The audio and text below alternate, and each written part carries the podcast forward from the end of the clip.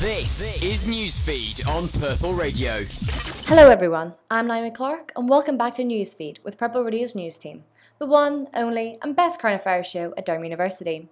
Tonight we're going to bring you a discussion into the election campaign debate, UCU strikes, and the UK Drag Race Breaking news. alongside a whole host of headlines in the news and highlights from Good the world of entertainment and The media. UK government So is stay to tuned for the next repatriate hour the for first your British weekly citizens update. from the area First of up is the northeastern breaking Syria, news with Matt formerly under the control of the Islamic State group. It is planned that the individuals being brought out of the region will be returned to the UK in the coming days. This development comes after a number of months after the defeat of the terrorist organisation in March 2019. The UK has been reluctant to take back citizens from the area. The United Nations urged countries to take responsibility for their own citizens unless they are to be prosecuted in Syria in accordance with international standards. Human Rights Watch has described government facilitated repatriations of foreign nationals as piecemeal. Labour has launched its general election manifesto, promising to transform the UK and to renationalise rail, mail, water, and energy. Amongst the pledges on the party's manifesto, leader Jeremy Corbyn also vowed a green transformation of the economy, aiming to get the UK on track for a net zero carbon system by the 2030s. Hayes Travel, which bought Thomas Cook after it collapsed, has announced plans to hire an extra 1,500 staff. The travel agent has already taken on 2,330 former Thomas Cook employees. But now Hayes plans to hire another 200 people at its head office in Sunderland, an extra 500 to handle foreign exchange, and an apprentice at each of its 737 branches. Hayes took on all of Thomas Cook's 555 shops in October after the travel agent spectacularly collapsed earlier this year. It is now expanding further.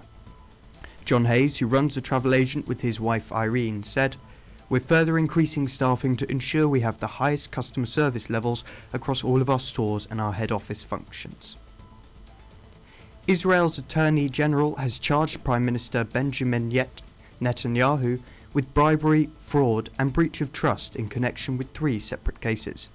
Mr. Yet Netanyahu is alleged to have accepted gifts from, from wealthy businessmen and dispensed favours to try to get more positive press coverage.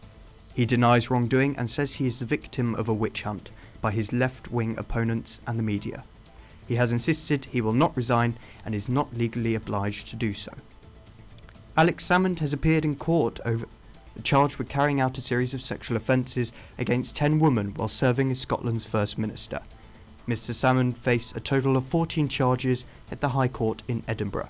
He denies all the allegations, which include one attempted rape, one intent to rape, 10 sexual assaults, and two indecent assaults. Thank you very much, Matt. That was the breaking news. Next up, we're going to have is the politics with Annie Derry.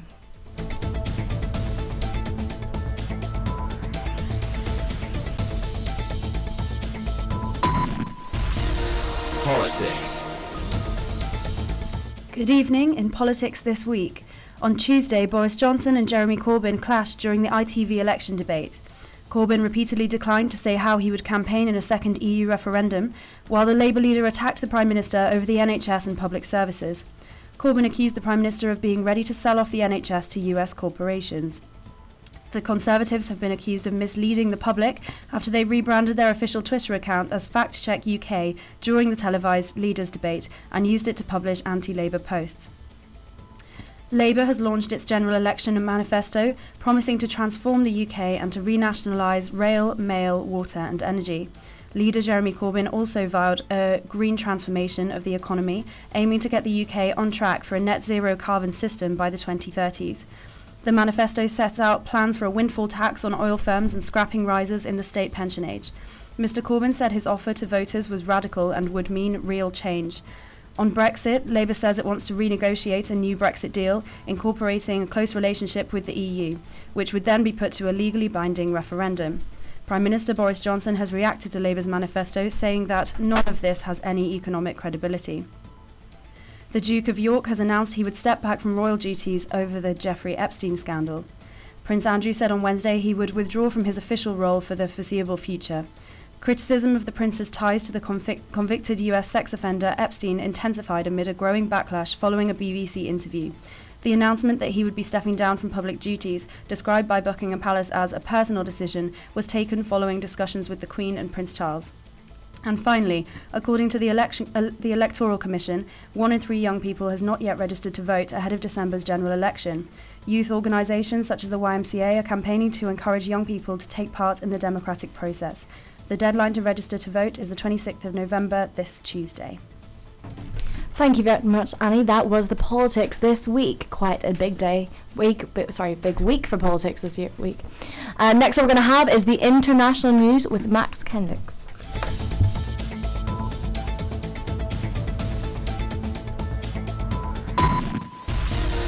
International. Good afternoon. In international news, in Ukraine, Ukrainian President Volodymyr Zelensky has said that there was no blackmail in a phone call with Donald Trump that is at the heart of a possible attempt to remove the US president from office. The call prompted a whistleblower complaint and Democratic impeachment inquiry of the Republican president. Mr. Trump denies withholding US aid while pressuring Ukraine to investigate political rival Joe Biden. Speaking to reporters at a news conference in Kiev on Thursday, Mr. Zelensky said of his 25th of July call with Mr. Trump, there was no blackmail, it was not the subject of our conversation.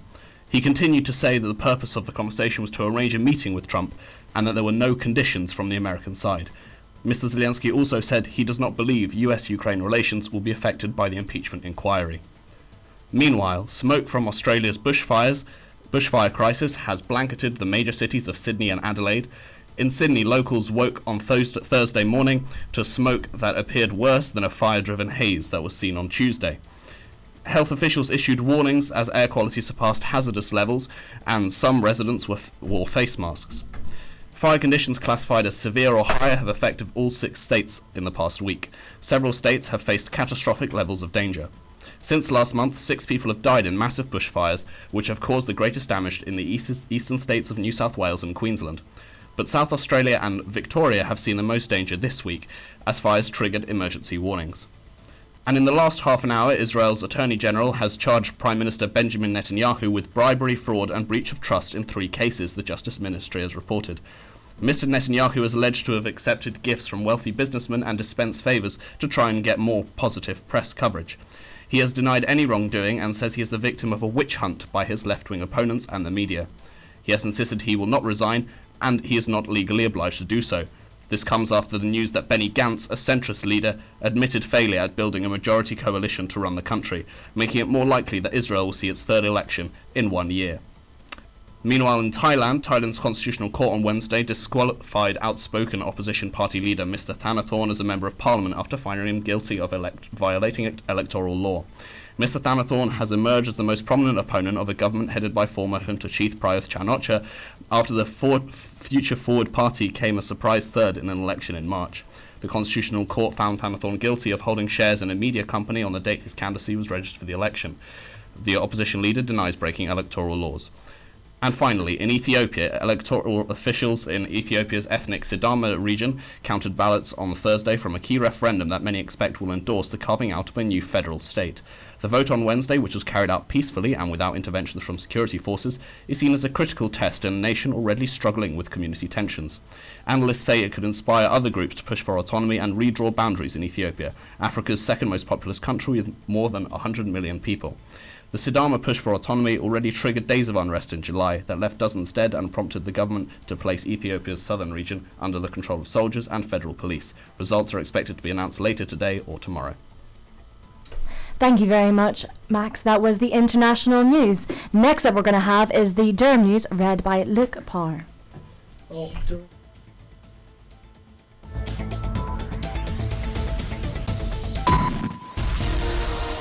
Durham News.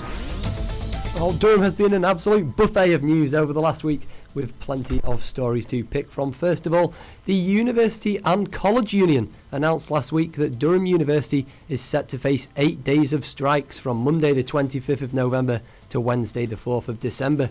This announcement arrives in the aftermath of national legal disputes over pay and work conditions and pensions for academic staff.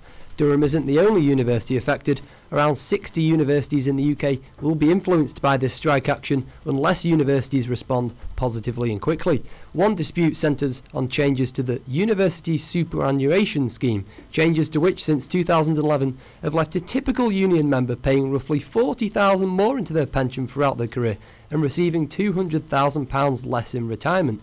Students across many departments will likely face class cancellations, but it is often only through robust action that progression is achieved. In further political news, last Friday, approximately 200 Durham students participated in a climate protest against the university's existing sustainability policy. The Environmental Committee of Durham University and the Durham University Amnesty International led the protest, which garnered support from 19 other university societies. EcoDU has made 22 demands in response to the university's environmental policy, addressing, among other issues, food waste, food sourcing, and carbon sustainability. This year, Durham ranked 96th in the People and Planet University League, a table which rated universities by environmental and ethical performance. In response to an open letter by Amnesty International, University Vice Chancellor Stuart Corbridge promised that the university will work with student bodies on how initiatives to meet sustainability goals might be delivered. The university also recently established a task force to propose ambitious but realistic carbon reduction targets. Moving on, St Cuthbert's Hospice have opened their first clothing bank to try and generate more donations. The facility, based at Poplar Tree Garden Centre in Shincliffe, just outside the city, will become a base for distribution to the charity's eight shops across County Durham. The clothing bin was paid for by estate agent J.W. Wood and will go a long way to supporting the charity, who provide valuable care to their patients. Volunteers from St Cuthbert's will regularly collect the donations from the drop-off point, so if you receive a jumper not to your taste this Christmas, you know you might appreciate it.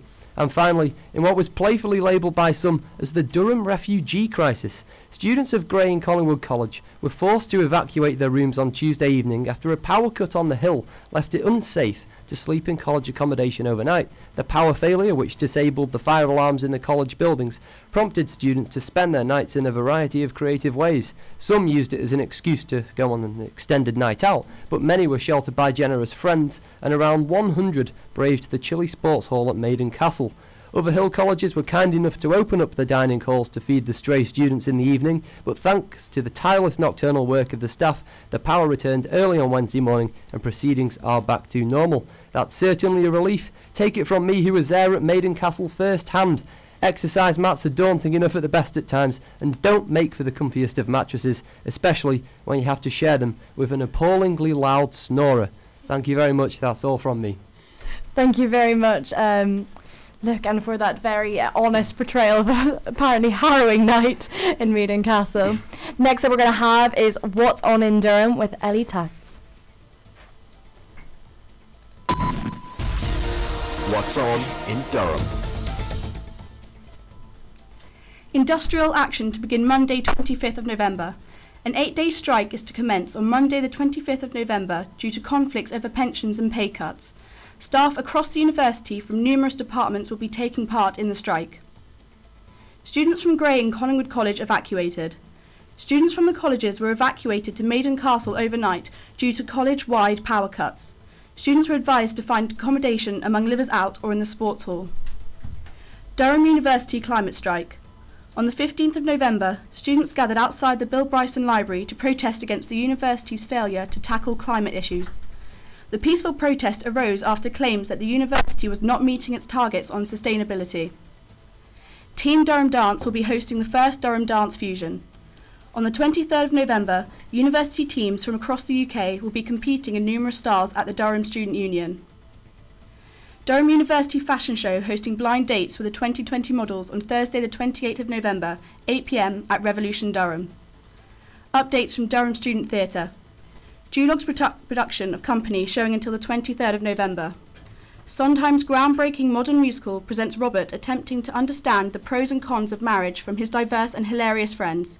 Matinee and evening performances are available until the 23rd of November at the Assembly Rooms Theatre. Model and performer auditions for Durham Student Theatre's fashion show. As part of Wellbeing at Centre Stage 2020, Durham Student Theatre will be hosting their own fashion show, exhibiting the many props and costumes used throughout their productions. Auditions will be held from 12pm on the 22nd of November. Thank you very much, Ellie. That was the What's On in Durham news. Next up, we're going to have is a discussion of for the story of the week into the UCU um, strikes. Um, well, also we're going to look at that very uh, that election campaign debate, which did raise a lot of controversy. So it is going to be our um, head of newsfeed, Billy Payne, and Natasha are going to be discussing this debate first up. Story of the week. Hello, everyone. So we got a double feature this week. Like I said, a general election uh, debate and the strikes. So, firstly, general election debate. It was on Tu- one of these one of these days. Tuesday, I think, yes. Tuesday. um, so it was Boris versus Corbyn. It was, t- was it two hours long? It was an hour, and then it was I'm a Celebrity, and then it was the four others. Uh, I know. That's not too bad. Yes. Um, uh, so, the main points it was just Boris and Corbyn. Uh, main points was that uh, Boris Johnson was campaigning on "Let's get Brexit done." He said that a fair few times, uh, promising that by December 2020 we're gone and we have a trade deal sorted. However, Corbyn said this would take seven years, and Boris was hesitant to answer. Equally, when Corbyn was asked about whether he'd back a Leave or Remain campaign, he chose to say that he would only he would represent the British people. His view was irrelevant. Uh, other topics were the nature of truth in the election, whether politics is even trustworthy anymore, and the NHS was a big topic about how much is actually going in. Is it 40 hospitals? Is it four? Is it six? There was a lot of numbers thrown around, and then there was something about Christmas tree at the end. What would they leave under the Christmas tree for each other? yeah, that was really That was bizarre. really wait, wait, so Corbyn went Christmas Carol, didn't he? And Boris went his Brexit deal, and then went Jam. yeah, yeah. He just it was meant to be a non non political question, and Boris was just not He cooperating. just went straight for Brexit deal, and Yeah. then it went like, and then he said Jam, and then he quietly went, but my Jam's really good. Like, Yeah. just really quietly said it. Anyway, so big question: Who came out best? Do you think? Do you think anyone came out a winner objectively? Like, regardless of politics, do you think anyone came out speaking the best, or was it all just? Yeah, I don't know. I, I didn't finish it, um, you know, thinking that there was a clear winner. It just kind No. of seemed like they were just sort of rattling out answers that we've kind of heard before. I didn't feel like we learned anything new. Um, and Boris always kind of performs in the same way. So Yeah. uh, he kind of behaved as you would expect him to, very much in character. And then Corbyn, I thought Corbyn spoke well. Um, but again, like it's kind of.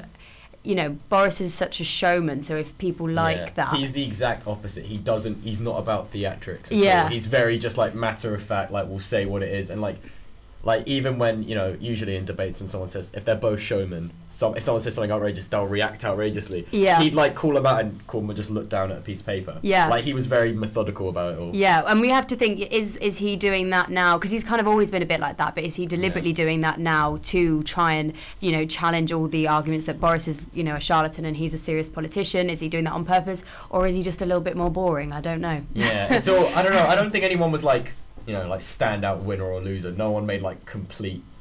Both of them, you know, weren't perfect. Yeah, and no, no one made any sort of serious gaffes. Um, No. It was a kind of a bit of a non non-event, I think I'd say. Yeah, I wa- and Um, also I was, that's what I was going to get onto. Did you know there's like six others? Oh, really? There's a lot. There's there's two. Que- there's a question time special tomorrow I did not know that. with every single leader, Oh. not just those two. Including Yeah. Nigel. Uh, I don't know if it's Nigel. I, I know. hope not. I know Jo Swinson's there, and I know Nicola Sturgeon's there. Okay. Um, yeah, yeah. There's loads more, and I'm just thinking, nothing really happened, did it? No, and I I think it is just going to probably be if yeah, there's six to come. Just be a reiteration of yeah Do you think the debates are losing their like? Because like not nothing happened. Like it's not. It didn't. I don't think it changed anything really. Everyone. Corbyn came across how he's always come across in every debate. Boris came across how he's always come across in every yeah, and I think with the way that Brexit has been dragging on and on, I feel like politicians and they they've known that this election is coming for a long time so I feel like they've been in campaign mode Mm. for so long that I don't haven't even really felt a shift in the way that they're portraying themselves you know it's like you've seen Boris Johnson's Twitter he's been doing all this you He's know been like eating fish and chips. And, yeah, like, he's been doing his propaganda stuff for ages now. So, uh, yeah, I don't know if, if, yeah, this sort of election campaign, it doesn't seem to be any different to just the way that politics has been Mm. operating, you know, arguably just within this sort of bubble. um, of you know just people just talking all the time in this echo chamber. Stuff gets thrown about, and then we don't actually move forward. So it'll be interesting to see. Yeah, I don't really. It was interesting. Oh, it was a bit of a non-event, but I think it was still. Yeah. It was still quite I liked that they put "I'm a Celebrity" after. That Yeah, was that a was nice. good. That's a nice relief. yeah, because we had at my house we had um, uh, pints and politics. That was the evening event. Um, so we all had some wine, watched um, the uh, two leaders, and then watched "I'm a Celeb." Um, Caitlyn Jenner, by the way, did really Incredible. well. It was amazing. She had um, was it snakes? She I had think? snakes, and who was who had the bugs? Someone else. Oh yeah. Was that Kate? Oh, I can't remember. No, it was someone else because she didn't do a challenge. But yeah, they had like the cockroaches, like Oh, all going all in their ears. I mean, oh, Ugh. absolutely awful. Caitlyn Jenner brave. You know she's seventy. I know. I I, this, I had this conversation the other day because I would I would have put her at like fifty, but Same. no. I was going like mid fifties. Yeah. that's mad. Yeah, and then after that, then it was the four, and uh, Jo Swinson I actually thought came across really well. I have not watched the. Yeah, I- I thought she was it came- all of them. So it was Farage. It was um, oh, I think it was four people, but it was definitely it was Jo Swinson, and then um, it was Nicola Sturgeon, and then Nigel, and then maybe oh um, uh, Green Party, the Green uh, Party person. Caroline Lucas. No, it's di- I think it's changed. Oh, it's not her Uh, well, it wasn't her, so I don't know. Ah, um, Well, anyway, uh, but I thought Jo Swinson came across very, very well. Mm. Um, yes, that would be my comment on that. Just big election takeaway. Yeah. Strike. Do you want to move on to strikes? Indeed, we can move on to strikes. Ah, okay, so strikes are apparently going ahead next week. and All looking looking like it at the yeah, moment. eight yes. days. Indeed. So starting on Monday and Mm. then running through to Wednesday, the following Yeah. Wednesday. So Monday to Friday and then Monday to Wednesday. Uh, it's main, so what are the main causes? What are the main? Because I've heard so many different things. I just want. It's probably good to have clarification for anyone listening. Yeah, so I think really, obviously, this has been they striked in 2018, um, which is kind of a, you know for, for myself that means two years of now are going to be affected, um, which is unfortunate. But their main sort of si- situation, I will can their main thing is that they're going to have they're paying uh, through evaluations that 40 40,000 pound more is going into pensions, but they're going to receive maybe almost 200,000 pound less in retirement. Yeah. That's you know Yeah, a incredibly significant. Um, also, things like they're being asked to do ab- above and beyond their contract, things like casualisation, um, and sort of you know their working conditions and things like this. Um, and this has been an ongoing dispute. It's not a you know a thing that's just coming out of the blue. This has been going on since uh, 2011 or so around this, and uh, it seems uh, you know Because my brother, who was in a university in Scotland, got affected for weeks. As Yeah. a result of one of the strikes when he was at uni. Yeah, That's the thing. So you know, it's been going on for for a good while, and and obviously it's a very personal matter for lecturers and strike um, for anyone involved. Um, I think you know it's. Uh, I think students do need to show solidarity with it. And I think Yeah, a big angle that a lot of lecturers and seminars have uh, teachers have been going is that they're not just doing this on their own behalf. They're doing it on the behalf of that. If you or anyone sh- interested in academia, people who are currently master students or PhD students who are currently you know studying at the university um, across the UK and they want to go into teaching, they're also being affected. This is you know it's not just about them currently; it's Yeah. about the future of education. Yeah. Um, and then, yeah, I think it, it's just it's obviously it's unfortunate that, that the people get affected the most are the students.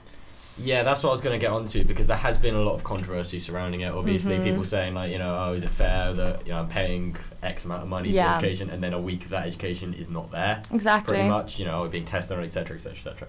Do you think it's like we're getting onto it? Like, do you think it's justified? Do you think the controversy is justified to an extent? As in, people do people have a right to be angry, or should it be more of a like standing in solidarity thing? Well, that's the thing. Like, I, I can understand the frustration of students. Yeah, like, as you here. said, nine thousand two hundred fifty pound, heck of a lot of money. and then like if you divide it into weeks, we're actually here. and Exactly. if this is one, in, like a week and a bit. Yeah, exactly. Like eight days, uh, it doesn't sound like much, but in the grand scheme of things, if especially with our kind of university, you're only in here for you know a matter of weeks, really, Mm. and that con- contributes to hundreds of pounds that's Yeah. going to be lost. And for me, I think. I the real question I would pose is how are the universities going to compensate students in that field? Is I think that reflection needs to be taken off the lecturers and that animosity Yeah. come off them and towards the university and I agree that, that there's the if there is going to be argument, if there is going to be like people having discussion about it Mhm. or kind of like talking about or asking for something, it shouldn't be going towards the lecturers because the whole point is that they're not getting the money to do that right now, and it should probably be directed towards the university and other universities. Because I know I have friends who are in universities in London right now. They're also striking. Yeah, week. no, it's so being affected by over it's like sixty universities. This is not um, just a like uh, it's just not just a like us thing. It's a you know it's a national um, issue, um, and I think yeah I think that's the thing. Like where are where's that where's that money going to go? Like how is that going to be used in funding? I know for us the twenty eighteen funding strike money was now being put into um, mental health uh, Okay, uh, course good. that was being put through, which is fantastic. The only thing on that is obviously that's a great service to have, but unfortunately, um, um, unfortunately, that it is going to be the issue in that we actually aren't going to see that money. The week. Um, we are going to see that money when during our time here. Mm, that's true. Um, that only came through this year, and that was in 2018. So that was, you know, that happened two years ago, and it's only getting that money now. Um, so how, like, tangibly are they going to affect? You also have to think about people who are doing, um, like, this is their, you know, second year, third year, things that count within their degree. How are they going to be assessed? Are they Yeah, going to remove that material? Things like that. And I think the students have been kept a wee bit in the dark at the moment. Like, Yeah. it's Thursday, strike happened on Monday. We haven't been. I don't. I don't really know who's who's there, who's not, what's happening. It's all a bit up in the air. It's. I think that they do very much. The, the staff do very much have a right to like not say because it's obviously it's a personal matter above anything else. But yeah, I don't really know at the moment. My um, lecturer said to me um, that what they want, um, well, what they think the best thing for students to do is to write to the vice chancellor Yeah. um, and say that you know because the main thing is that they we need to be upset in this but at the university as you're saying not at the lecturers. And then so the, the best way the most productive way that if we want to help them and, and make the strike have the biggest impact and then hopefully it won't happen again which is what we all want you know in the long term is to write to the vice chancellor just saying you know how much the strike has disrupted your education um, and how you really want the university to act so i think as students that's the most productive and useful way you can respond to the strike rather than you know obviously it's upsetting we're all losing contact hours but yeah not directing it at the lecturers directing it at the vice chancellor Definitely, and all that you can even even like email your MP, like exercise your democratic right. That was another thing. Or um, a member who was the UCMU member, one of my lecturers said, you know, email your MP. Like they're, you know, they have a right to speak on our behalf. Um, and I know, um, I can't don't I don't exactly remember which provost it was, but someone replied back saying, you know, this is more than just our university issue. It's a wide university issue, but that doesn't mean that they don't have a responsibility to respond to Yeah. our specific university. They can't just take the burden off and say, oh well, it's a national issue. You can't really come to us. Yeah, okay. You have to. I like. I feel they have a duty of responsibility to this university, Durham itself, um, to sort out their issues on their basis. You know, just because every other university hasn't, you know, gr- agreed on something doesn't mean they can't. Cool. But yeah, uh, I think that's it from me.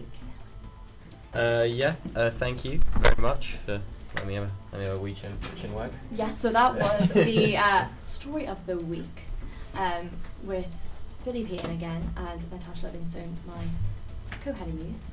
Um, next up, we're going to have is the Business news with Helen Poon.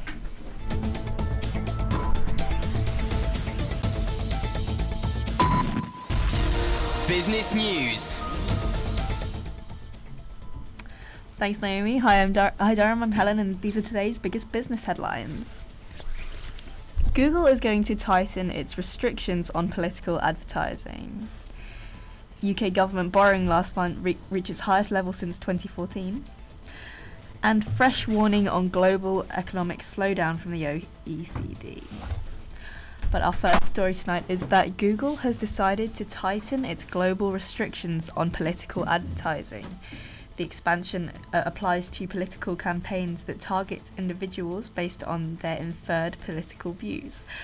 Soon, political groups will only be allowed to target their adverts based on age, gender, and approximate location. This restriction is currently already in place in the UK and the EU, but will be extended uh, worldwide by January 2020, potentially creating big implications for the US presidential vote. Google will also rewrite the circumstances in which it will remove adverts for making false claims, but the ban will not extend to matters of opinion.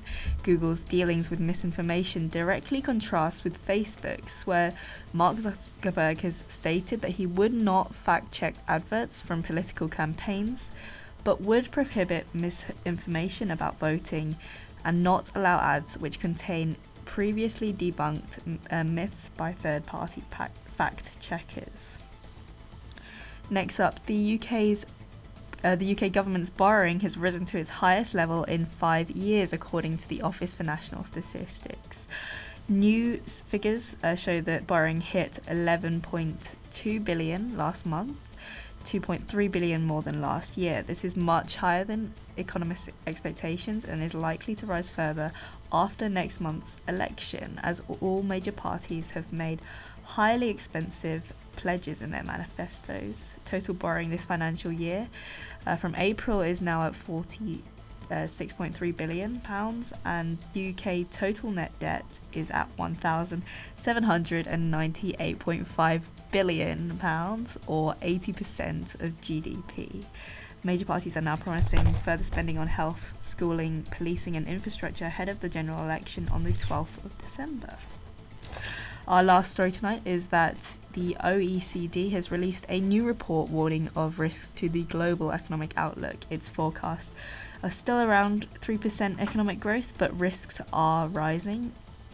The report claims that a lack of direction on climate policy is holding back business investment. The OECD says that extreme weather events could lead to disruption of economic activity and could inflict long lasting damage on capital and land. It uh, could also lead to what the report calls disorderly migration flows. Uh, is clearly a long term challenge for governments to address these issues, but the OECD says that this is already impacting business investment. And the market data, the FTSE 100 lost 0.72% this today, but the pound remains steady, falling 0.03% against the dollar and with the, no change against the euro. That's all from me. Back to you, Naomi. Thank you very much, Helen. That was the business news. Next up, we're going to have is the music with Diadu.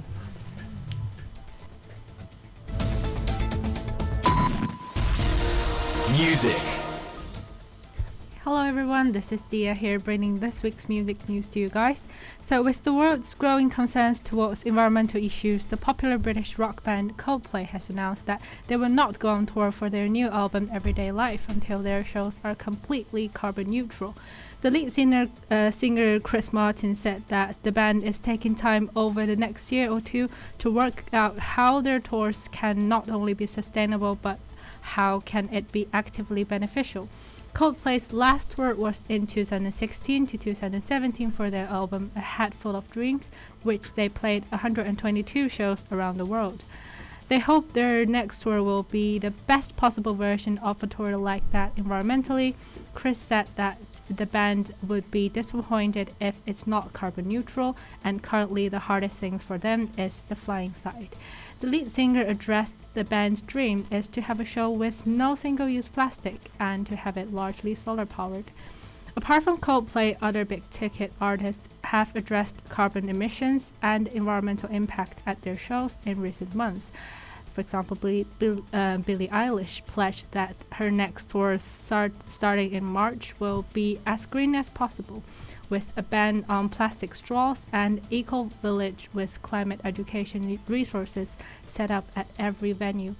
The, and also, the 1975 have pledged to plant a tree for every ticket sold to their shows and have stopped producing new merchandise T-shirt instead screen uh, instead screen printing new designs on recycled T-shirt. However, there will still be two more chances to catch Coldplay in concert before they take a break from live performing. To celebrate Everyday Life's release, the band will perform a two part concert in Jordan that will be live streamed on YouTube. And on November the 25th, they will host a charity concert, concert at London's Natural History Museum. And also moving on to the coming 2020 Grammy Awards, the nominations for the 62nd annual Grammy Award have been announced, with Lizzo and Billie Eilish sweeping the big four categories. And the 17 year old pop sensation Billie Eilish received a nod in each of the four top. Uh, top four categories with the with her hit single uh, "Bad Guy" nominated for both Song of the Year and Record of the Year, and the chart-topping album "When We Fall Asleep, Where Do We Go" for the album prize, and herself for the Best New Artist. The most nominations were for Lizzo, who received eight, including the top four categories, nominated for her album "Cuz I Love You" and her hit song "Truth Hurts." Um, British British singer Lewis Capaldi also received a Song of the Year nomination for his mega hit single "Someone You Loved." Arguably, some of the most surprising nominees in the Album of the Year category include Vampire Weekend for their album Father of the Bride and Lil Nas X for his album Seven. And that's it for the music news this week. Thank you very much, Dean. It's fantastic to hear so much um, activism being done by the artists within the industry at the moment. So, next up, we're going to have is the entertainment news with Billy Payne.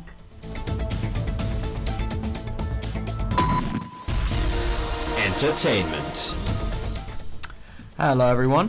So, uh, in entertainment news this week, it's been a lot about films. Specifically, big big thing about superhero films. Actually, uh, the big piece of trending news yesterday was that there's potentially going to be a follow-up sequel to Joker, the movie that released this year, which also this week is the first R-rated movie to pass one billion dollars in the box office. Uh, the sequel announced will uh, retain director Todd Phillips, and also apparently in talks, Joaquin Phoenix is set to return to the role as the Joker. This also with the news that the director will potentially take on two more movies concerning big supervillains, trying to give them a more deep dive and gritty story. Uh, many are praising the decision, uh, obviously because a lot of people clearly liked Joker, but some are condemning it because they wanted to keep the movie as a solo story. Coincidentally, a big news story this week, again revolving superhero films, which blew up on Twitter, is that uh, people are calling for a director's cut of the 2017 film Justice League after the there was a mass studio interference on the movie.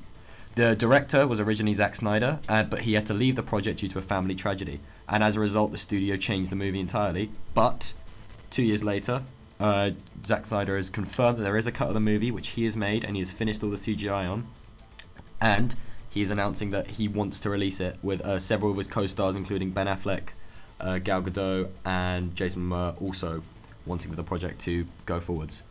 Uh, as previously mentioned, the Grammy nominations have come out, and uh, there's been a big controversy at the moment because BTS, the K-pop band, have had zero nominations, and it has called for several crit- or has called for a lot of critique over the fact that the Grammys have a cultural blind spot, only focusing on American artists. Uh, uh, in the other awards news, Ricky Gervais has confirmed he is hosting the 2020 Golden Globes for the final time, and he's confirmed it's going to be his biggest and most offensive. He said, "Show yeah." so we'll see how that goes. That'll be interesting. Um, and yeah, there's mostly just a lot of film news. Uh, big thing is that in Apple have had to cancel the premiere of their new movie The Banker over concerns which have been left quite vague. Uh, the Banker is based on a true story.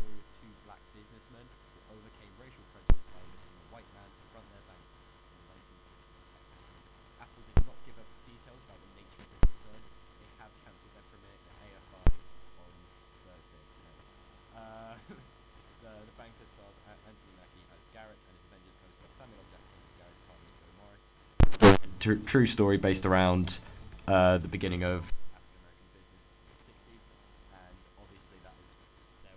concerns are mainly about the safety of the film, considering it's quite a delicate topic, some would say.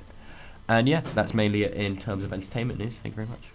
Thank you very much, Billy, there with the entertainment news. Very busy in that world of um, headlines from entertainment.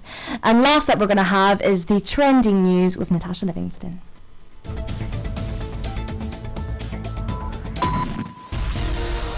Trending. Hashtag sack Rachel Riley has been trending after the British television presenter and mathematician wore a t-shirt depicting the leader of the Labour Party carrying a poster which has been photoshopped to read Jeremy Corbyn is a racist endeavour.